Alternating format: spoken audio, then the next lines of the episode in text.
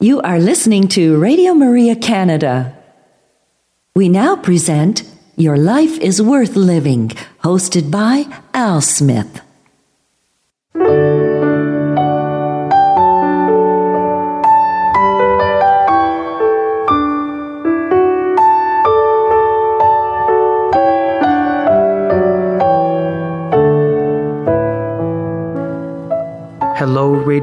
Family, and welcome to this week's edition of Your Life is Worth Living Reflections from the Venerable Archbishop Fulton J. Sheen. For over 50 years, Archbishop Sheen captivated audiences on both radio and television. Millions tuned in each week to hear his messages of hope and encouragement. On this week's broadcast, we will share a few of those reflections with you. And so we'd encourage you to sit back and relax and enjoy one of the greatest communicators of our time, the Venerable Archbishop Fulton J. Sheen. Hello, Radio Maria family, and welcome to another edition of Your Life is Worth Living. I'm your host, Al Smith, and I want to thank you for joining me for this uh, great time to learn our faith together and to uh, be inspired by one of the great teachers of our time, the Venerable Archbishop Fulton J. Sheen. On today's broadcast, uh, Bishop Sheen will be talking about the need to think and reason. And uh, we all need to think and reason more. Uh, this world is very challenging, and some of the problems are complex. But with the Holy Spirit and uh, God's help, uh, we will be given that grace to think and reason. And so Bishop Sheen will give us a few lessons today. And then we are going to continue our catechism lessons. Uh, we're on lesson number 44 of a 50 part series. And uh, today's lesson is entitled Death and Judgment.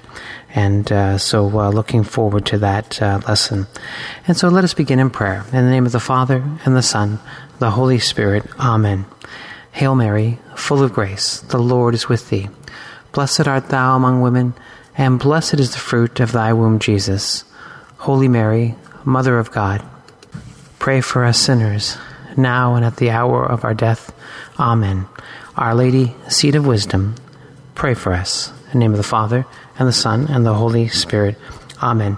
Please enjoy this reflection from uh, Fulton Sheen's television series, Life is Worth Living, from the 1950s. And this uh, broadcast was entitled The Need to Think and Reason. Please enjoy. Friends, uh, this week we received a letter from a father who had received a report from school about his son. The father apparently was a doctor. The boy had good notes in everything except penmanship. And the father said to him, You must learn to write. If you don't, you'll grow up to be a doctor like me. And the little boy said, Or maybe like Bishop Sheen, he can't write either.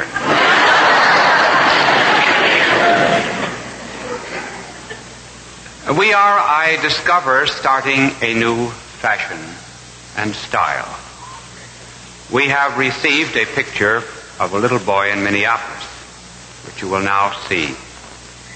Uh, this little boy, you see, is dressed just exactly as I am, even down to the yarmulke.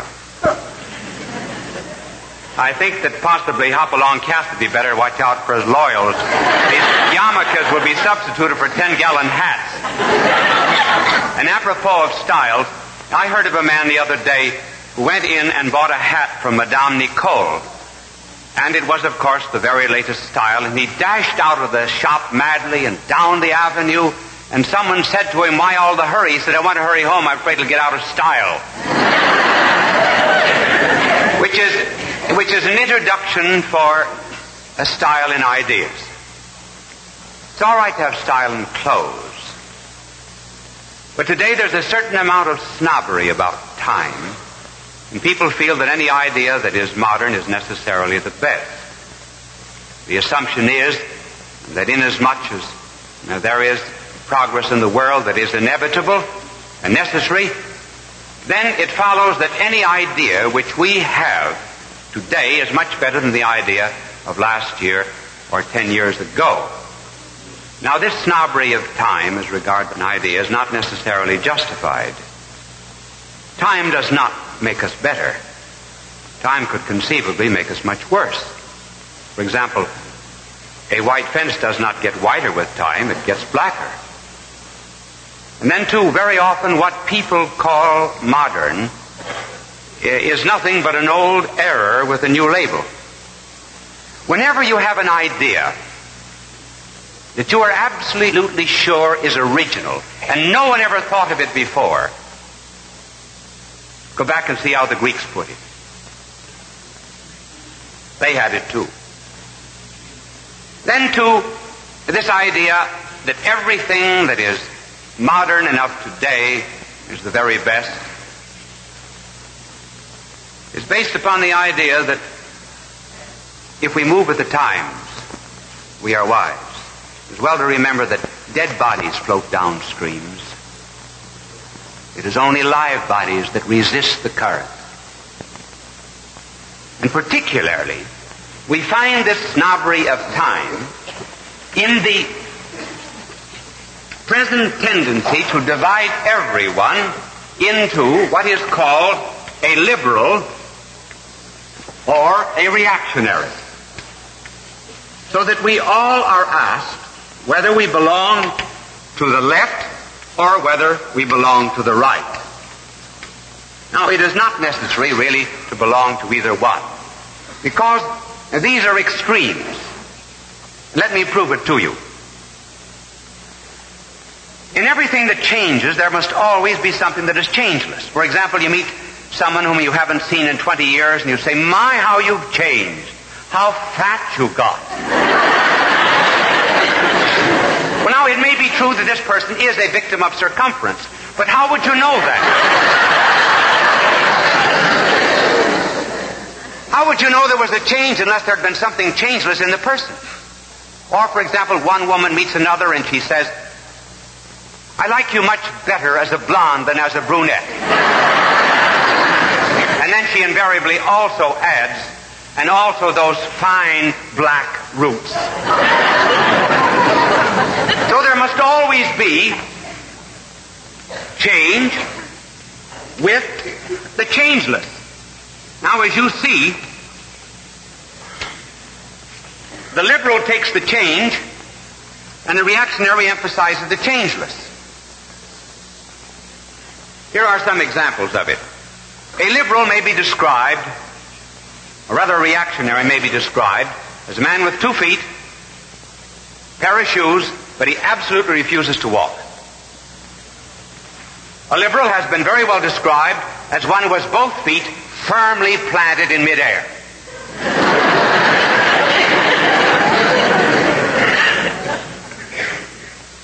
a reactionary has a boy. The boy wears a green hat at the age of two. And the reactionary says, Johnny, you wear a green hat now, you'll wear it at 12, you'll wear it at 20, you'll wear it all your life. The liberal said, let's give Johnny a new head. Not a new hat, a new head. A reactionary is a flat tire on the wheels of progress. A liberal is the automobile without a steering gear. He doesn't know where he's going, but he's certainly on his way. the liberal emphasizes the pendulum of the clock without the clock, and the reactionary the clock without the pendulum. See, both are creations of time, related to it. Now, there also is a law about liberals and reactionaries, and the law is this. Every liberal is a reactionary. He's in reaction to the last form of liberalism. That isn't too difficult to understand. For example, a woman buys a new gown. It's the dernier cri and, and it's even described as towering and shocking. She goes to a ball. There's another ball the following week. Would she wear that same gown? She would die first.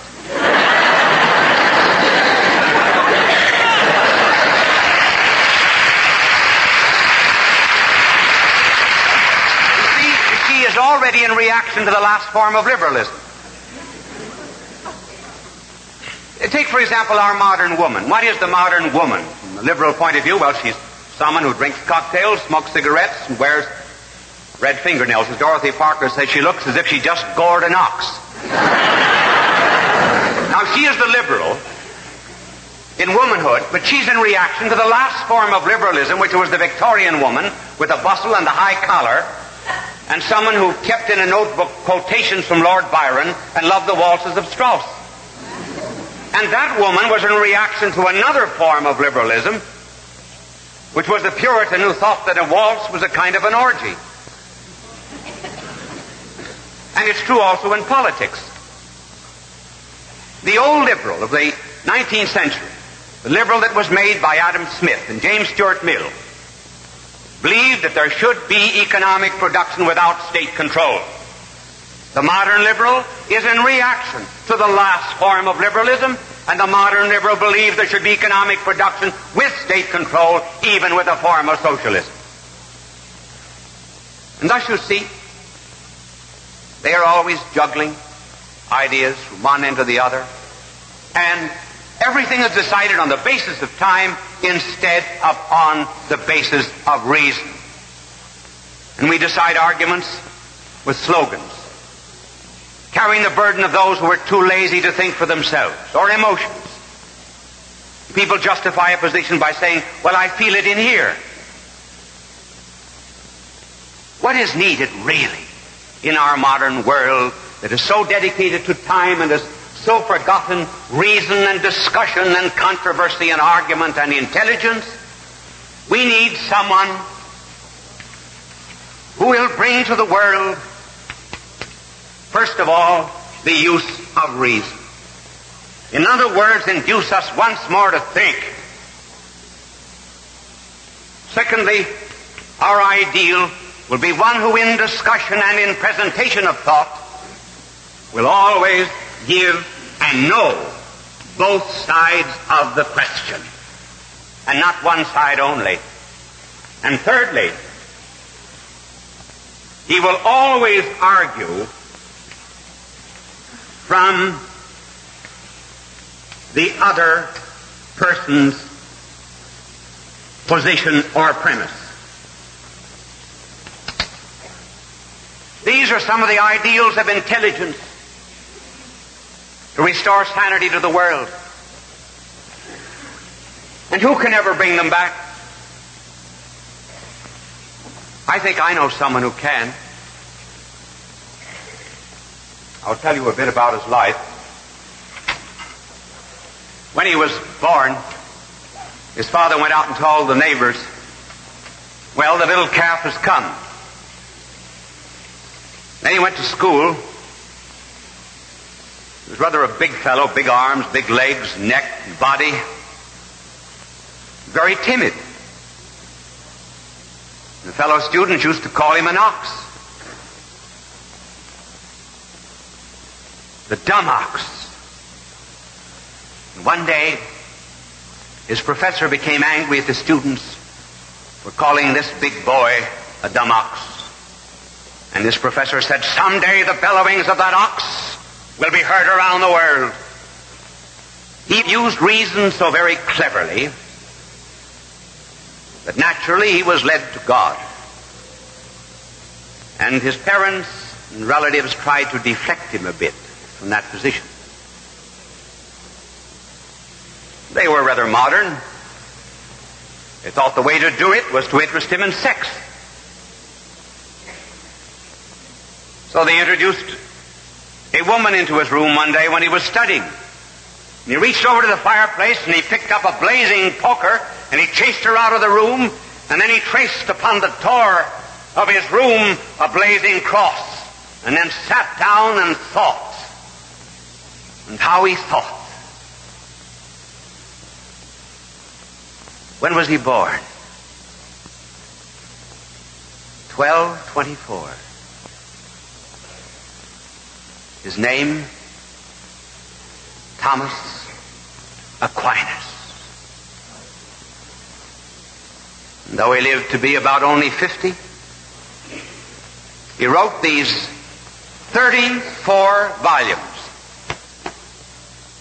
They're all in Latin. Some of them have been done into English. One of the greatest masterpieces of the human mind. I had to go through all of these when I was in the university in Louvain. Matter of fact, we had to read every line of them. Took a whole year to do it, too. My angel brought these books out, incidentally. He's very humble. He doesn't mind carrying books out.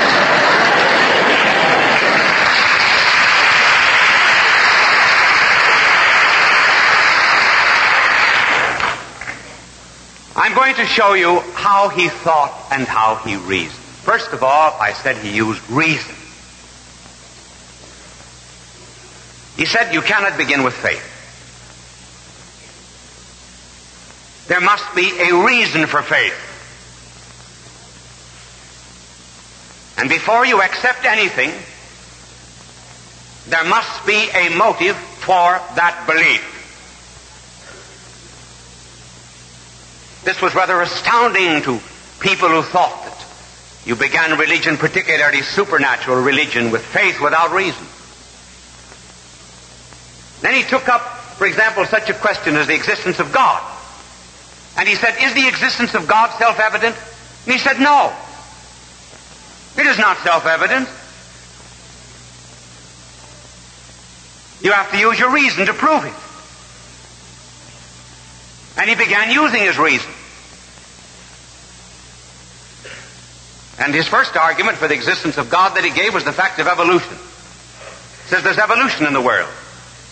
It was cosmic. He embraced everything, not only biological evolution, even mental evolution in the sense of the evolution of thought within the human mind itself. So he gave reasons for everything. And in addition to that, he always gave both sides of a position. How rare that is. Let me give you an example of the structure of this work. Here, for example, is his question Does God exist? I'm going to bring it up here to the camera. Is this the camera that can take care of it? He asked if God exists. Now he begins always by giving the opposite position, and honestly and fairly. And his first argument is no, God does not exist. He said if God exists, he had to be perfect. If he's perfect, he's perfect goodness. If he's perfect goodness, there can be no evil in the world. But there is evil in the world, therefore God does not exist. Then he gives the second position. You do not need God. Nature explains everything. And after he has given the objection, the other man's point of view, then he gives his own position and answers the objection. And that is the case throughout his entire work. You cannot pick up, for example, a volume of Karl Marx and find any honest presentation for the case of private property or for Christianity or for the existence of God.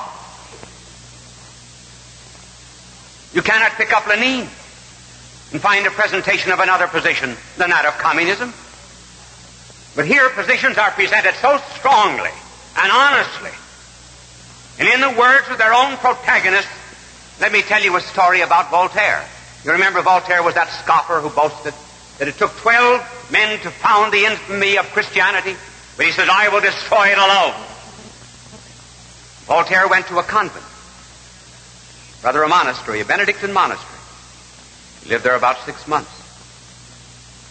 The news went around France. Voltaire is getting the gift of faith.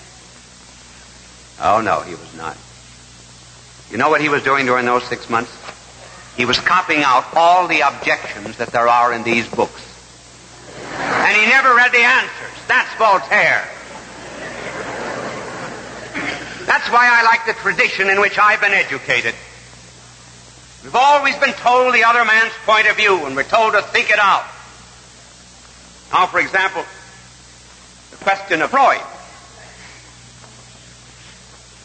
Here's an article in which St. Thomas asks whether the happiness of man consists in sex. There it is. He gives five reasons why it does, and they're much better than Freud gives.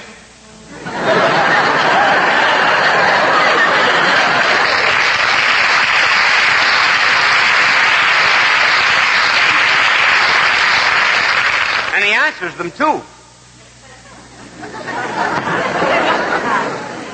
And then not only does he use his reason, not only does he give both sides, but he also maintains that you must argue from the other man's point of view and never from your own. In other words, when you're arguing with an atheist, you must never say, well, you're a dirty atheist, you do not believe in God. When you're arguing with a communist, does no good to say you're a materialist. Thomas Aquinas says, always understand his point of view and start with it. Here is a beautiful example of how he did it. One of his friends, Raymond of Penafort, had been a missionary among the, the Muslims. And he was unable to do very much with the Muslims. So Raymond of Penafort came back and said to Thomas, Will you write me a book? So Thomas wrote Contra Gentiles. And this is what he says. He said, When you're arguing with the Muslims, do not quote the Bible. They have their own Bible, which is the Koran. When you're arguing with a Jew, it's all right to use the Old Testament. Arguing Christianity, use the New Testament. But when you argue with Muslims, do not first bring them the Bible. First bring them reason. Think. This is common to both the Muslim and the Christian. This was his approach. And if we could only sell the country on the necessity of honest thinking, that is why we started this program, incidentally, to give the American people reasons for a position, not just to state a position. Know, the trouble with our world today is there's entirely too much authoritarianism in it. First of all, there's the authoritarianism of, of the totalitarian systems which impose an idea by force. And then there's this other authoritarianism of democratic countries in which people believe something without having any reasons given. And they even do not want reasons. And there are the skeptics who say, oh no, I cannot think. I do not know whether there is a God or not. Let's make them think.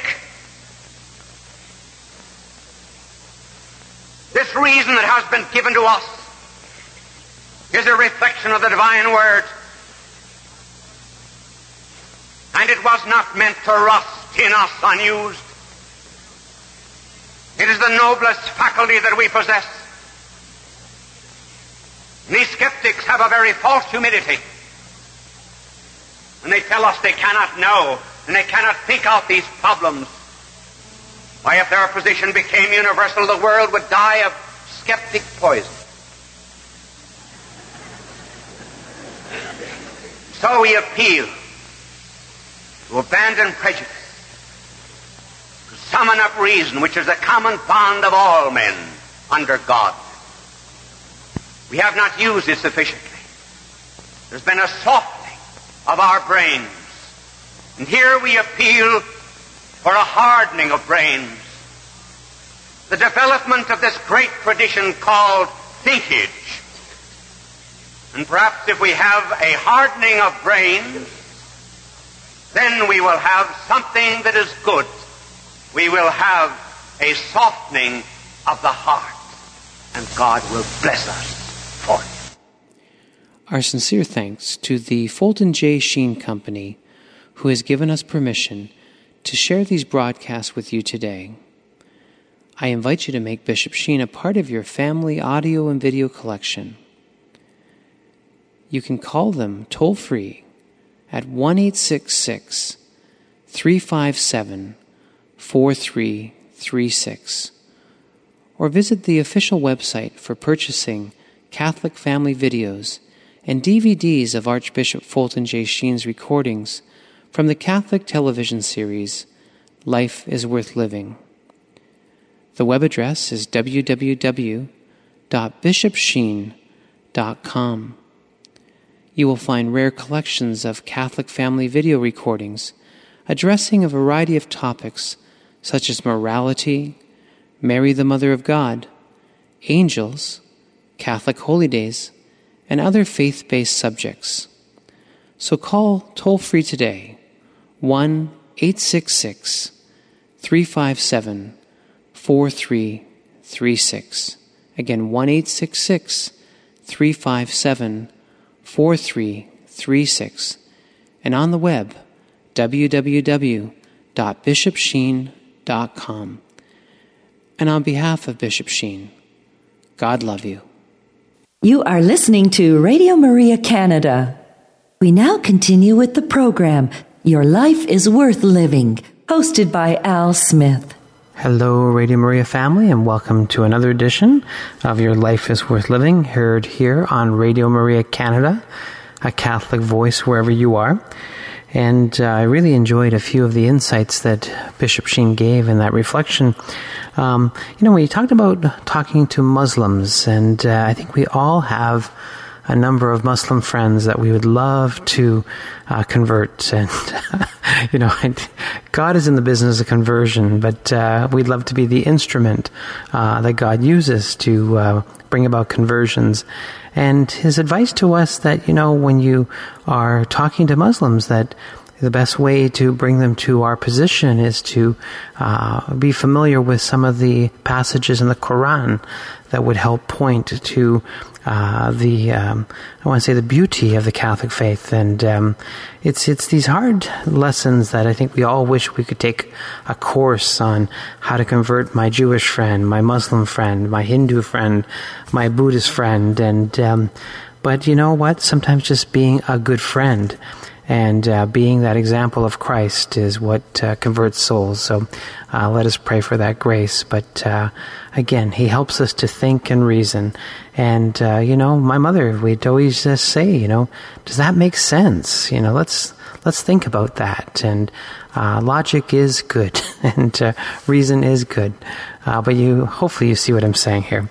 Anyway, all right, uh, we have to continue our catechism lesson, so let's uh, have Bishop Sheen teach us now about the topic of death and judgment. And uh, so I present to you the Venerable Archbishop Fulton J. Sheen. Peace be to you. Eventually, we had to come to the subject of death and judgment. But let us not plunge in immediately. If there's anything that characterizes life, it is an intolerance of boundaries. We all want the infinite. That is why we are disappointed very often. We realize the tremendous disproportion that there is between an ideal that we have conceived and reality itself. But still we go on searching simply because we have an indefinite capacity for more. You cannot imagine yourself in possession of any good thing of not wanting more. Nature sets limits, however, to the more of our bodies. Boy's eyes are bigger than his stomach. There's a limit to bodily pleasures. They may even reach a point where they become pain and we become sickened of their own too much. But there are no limits to the desires of the soul. They never reach a point of satiety. There is no limit to a truth that you can know, to the life that you can live, to the love that you can enjoy, and to the beauty you can experience. If this were all, I mean what we have in this world, how we would be cheated. We would be frustrated just like a woman mad about fashions might be put into a room where there were a thousand hats, but not a single mirror. Since you have a body and a soul, you can make one or the other master. You can make the body serve the soul, which is the Christian way, or you can make the soul serve the body, which is the miserable way. It is this choice which makes life so very serious. There would be no fun in playing games unless there was a chance to lose. There would be no zest in battle if crowns of merit rest suspended over those who did not fight. There would be no interest in dramas if the characters were puppets. And there would be no point in life unless there were great and eternal destinies at stake in which we say aye or nay to our eternal salvation. Our blessed Lord put it this way. And fear ye not them that kill the body, and are not able to kill the soul but rather fear him that can destroy both soul and body in hell. On another occasion, our Lord said, What doth it profit a man if he gain the whole world and suffer the loss of his own soul? Or what exchange shall a man give for his soul? There will come a time when this trial will be over. I know it is very difficult to convince modern minds about it. They do not like to hear that life will end. That is why death is so often disguised today by morticians. They would almost make you believe there was happiness in every box. They do not wish to face the fact of man's end. And have you noticed how much the modern mind feels awkward in the face of death? He does not know how to extend sympathy. He does not scruple at reading detective stories in which there are a dozen deaths or murders.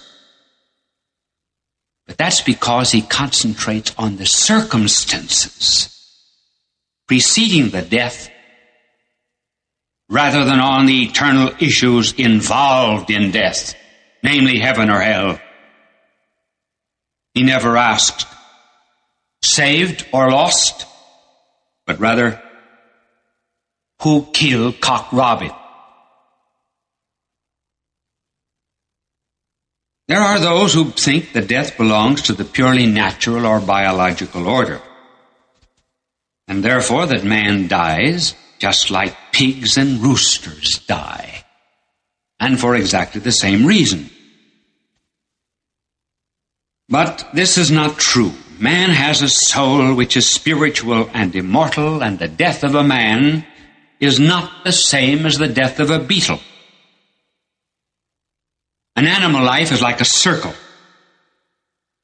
unfolding from within and turning back upon itself. Man's life is like a trajectory that reaches out beyond time to someone who comes to meet it. The real reason for death, therefore, is not in the natural order, but in the historical order, in the sense that at the beginning of human history, man sinned and the penalty of sin is death. This is the way the scripture puts it. It was through one man that guilt came into the world. And since death came owing to guilt, death was handed on to all mankind by one man. It is therefore because of original sin that we die. If there were no sin, there would be no death. That is the reason why the Assumption of our Blessed Mother follows her Immaculate Conception. The Blessed Mother's body did not become subject to corruption because she was preserved free from sin. Our Blessed Lord, in giving us the Eucharist, implied the resurrection of the body thanks to the fact that we were united to his body and blood. As he put it, the man who eats my flesh and drinks my blood enjoys eternal life, and I will raise him up on the last day. The resurrection of our Lord, therefore, is the pledge of our own resurrection. St. Paul tells us in rather a harsh and yet not stoical manner that we have to die daily. A happy death is a masterpiece. And no masterpiece was ever perfected in a day. Dubois spent seven years in making the wax model for his celebrated statue, Joan of Arc. One day the model was finished and the bronze was poured into it.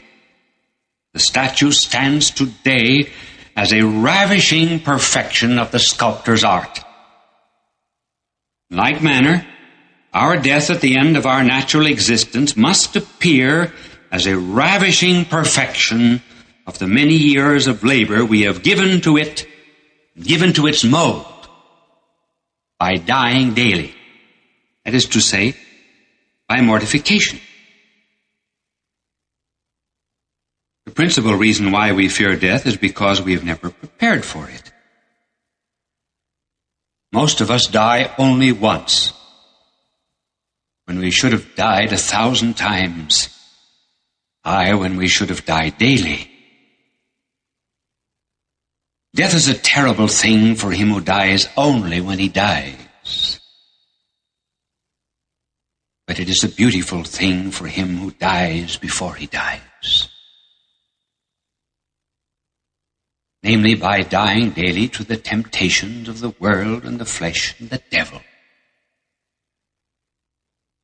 There is a very interesting inscription over the tomb of Duns Scotus in Cologne which reads, Semel sepultus bis mortuus. A double death preceded his burial. There's not one traveler in a hundred who understands the mystery of love behind it. Now, once death comes, there's no remedy for an evil life. But before it comes, there is a remedy. Namely, by dying to ourselves, in which we follow the law of immolation, which is the law of the universe. There's no other way of entering into a higher life except by dying to the lower. There's no possibility of a man enjoying an ennobled existence in Christ unless he's torn up from the old Adam. To him who leads a mortified life in Christ, a death then never comes like a thief in the night, taking one by surprise. We die daily, and thus we rehearse. But whether we rehearse or not. There is no escaping the truth. It is appointed unto men once to die. And after this, the judgment. Those are the words of sacred scripture. As relatives and friends gather around a dead person, I often ask, how much did he leave? But the angels will ask, how much did he take with him? The only thing that we can take with us in death is what we can take with us in a shipwreck, namely our merits. Then there comes the judgment. Judgment is twofold. We will be judged at the moment of death, which is the particular judgment, and we will be judged on the last day, which is the general judgment. The first judgment is because you are a person, and therefore you are individually responsible for your acts. Your works follow you. But the second judgment will be because you worked out your salvation in the context of the social order and the mystical body of Christ. Therefore, you must be judged with all men. Now, a word about this general judgment. When we take upon ourselves our bodies, this general judgment will be accompanied, as we said, by the resurrection of the body. At death, when the soul is separated from the body, it still retains its aptitude for the body. The soul has made an imprint on it. Very much as if you left your hand on warm wax. One might almost say that at death the soul desires to have the body with it. Now this is because when the soul leaves the body at death, it does not leave the body forever. Soul does not become an angel. It remains a human soul. It contains all of its experiences, all of its happenings, all of its thoughts, and all of its deeds. And at the resurrection of the dead, the soul will have a body corresponding to the spiritual condition of the soul. In other words, it will be glorious if the soul is saved, and miserable if the soul is lost. Our salvation, therefore, is not just the salvation of the soul, but of our entire personality. Because our bodies have shared in the condition of our soul, they will also share in the glory or the shame of the soul. If you pour water into a blue glass, it looks blue. Pour it into a red glass, it looks red.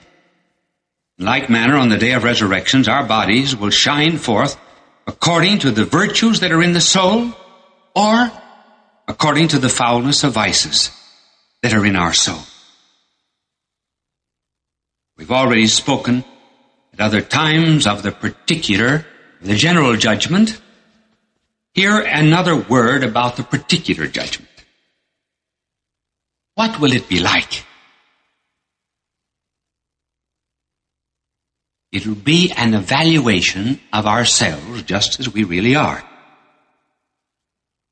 As we live this life, there almost seem to be several persons in us. There, first of all, is the persons others think we are. Then there's the person we think we are. And then there is the person we really are. During this life, it is very easy for us to believe our press notices, our publicity, to take ourselves very seriously, to judge ourselves by public opinion rather than by eternal truth, and hence we may and do think ourselves good because we find neighbors who are so wicked. We sometimes judge our virtues by the vices from which we abstain. If we made our money under a capitalistic system, we think labor organizations are wicked. And if we made our money organizing labor unions, we think capitalism is wicked. If we come from the city, we look down on people from the country. We think because a person speaks with an accent, he is unimportant. That if he is black or brown or yellow, he is of less value. Our very enthusiasm for the common man may be because we hate the rich. Not because we love the common man.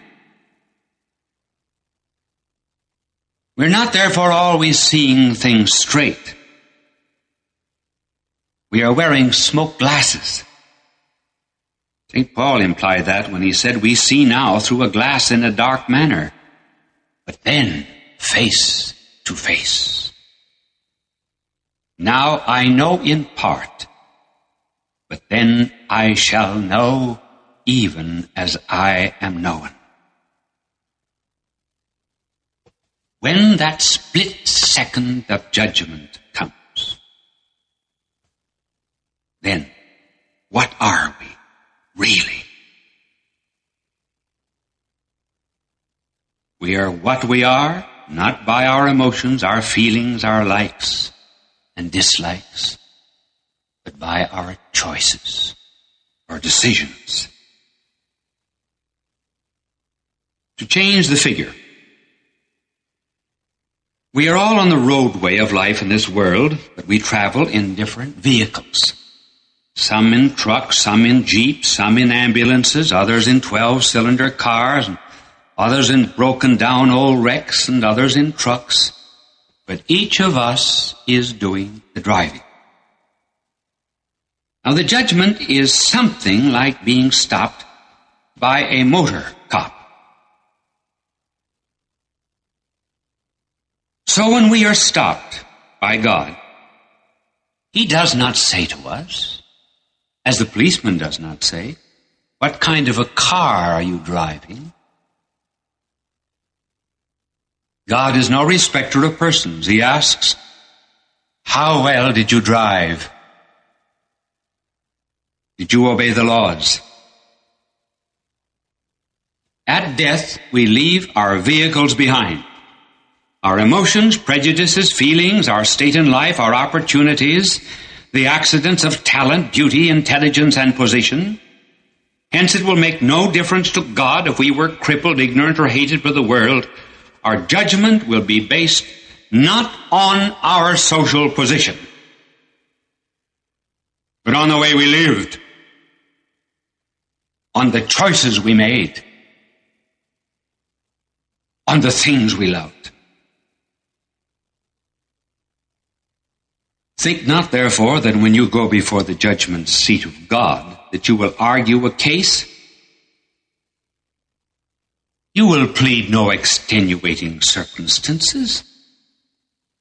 You will not ask for a new trial, nor a new jury. You will be your own judge. You will be your own jury. As scripture says, we will be condemned out of our own mouths.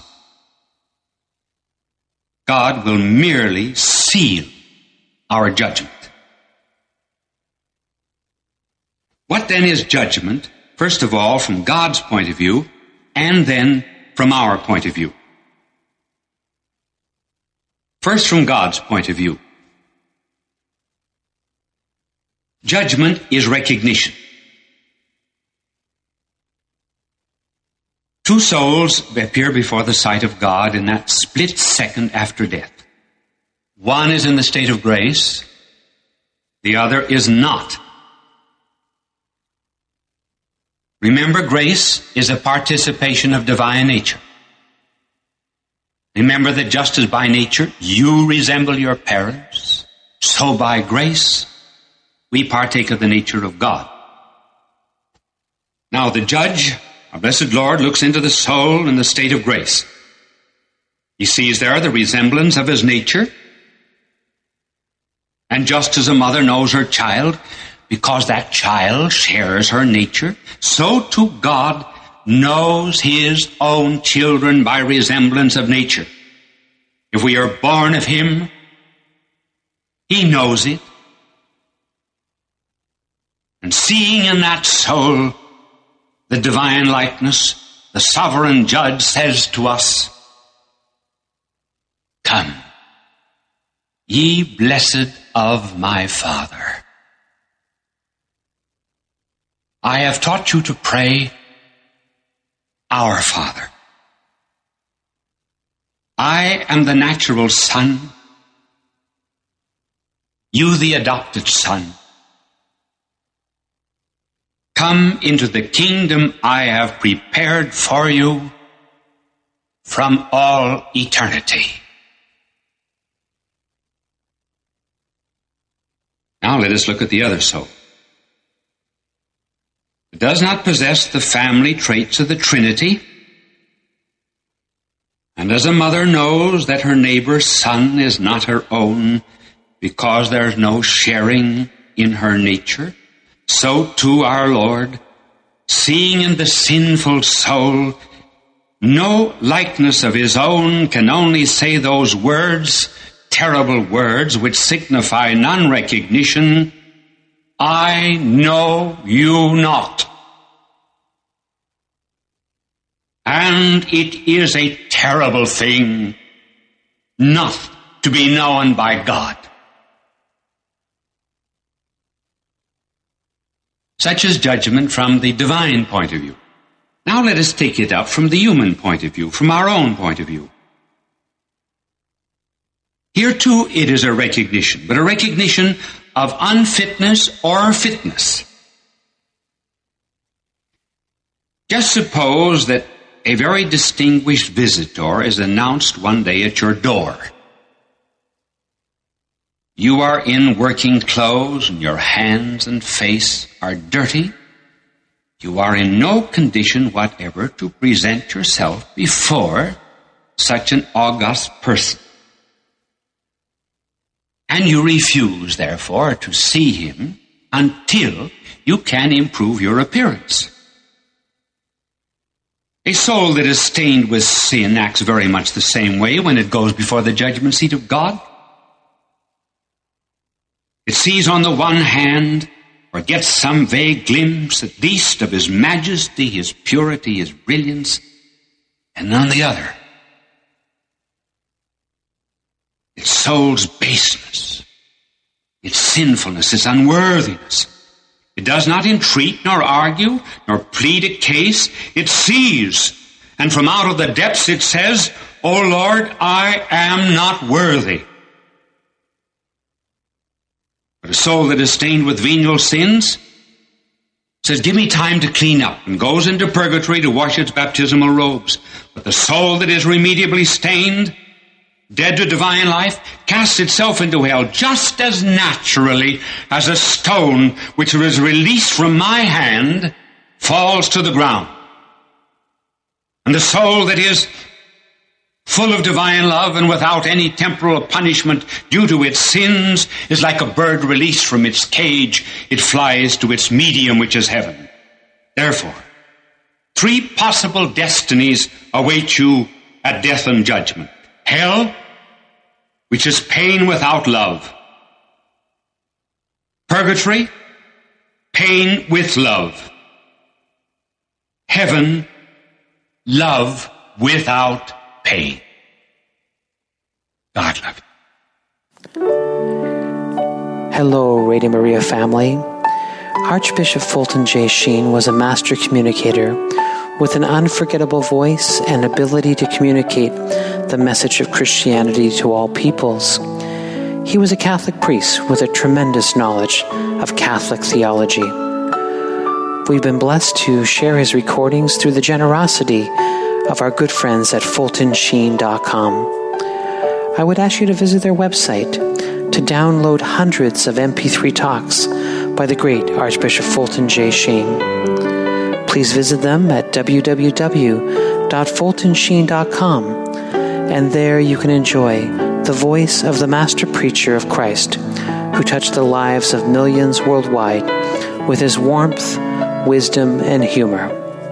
So please visit fultonsheen.com to start enjoying your own collection of Archbishop Fulton J. Sheen recordings.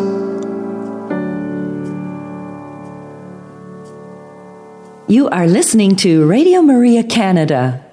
We now continue with the program Your Life is Worth Living, hosted by Al Smith.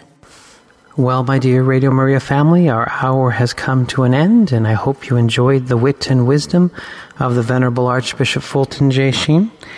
Uh, that uh, lesson on death and judgment is quite sobering, and um, you know, it's those four last things of uh, death, judgment, heaven, or hell, and um, something to ponder, of course, this week, and uh, uh, it can be a little bit scary, but uh, we trust in the Lord. We trust in the Lord.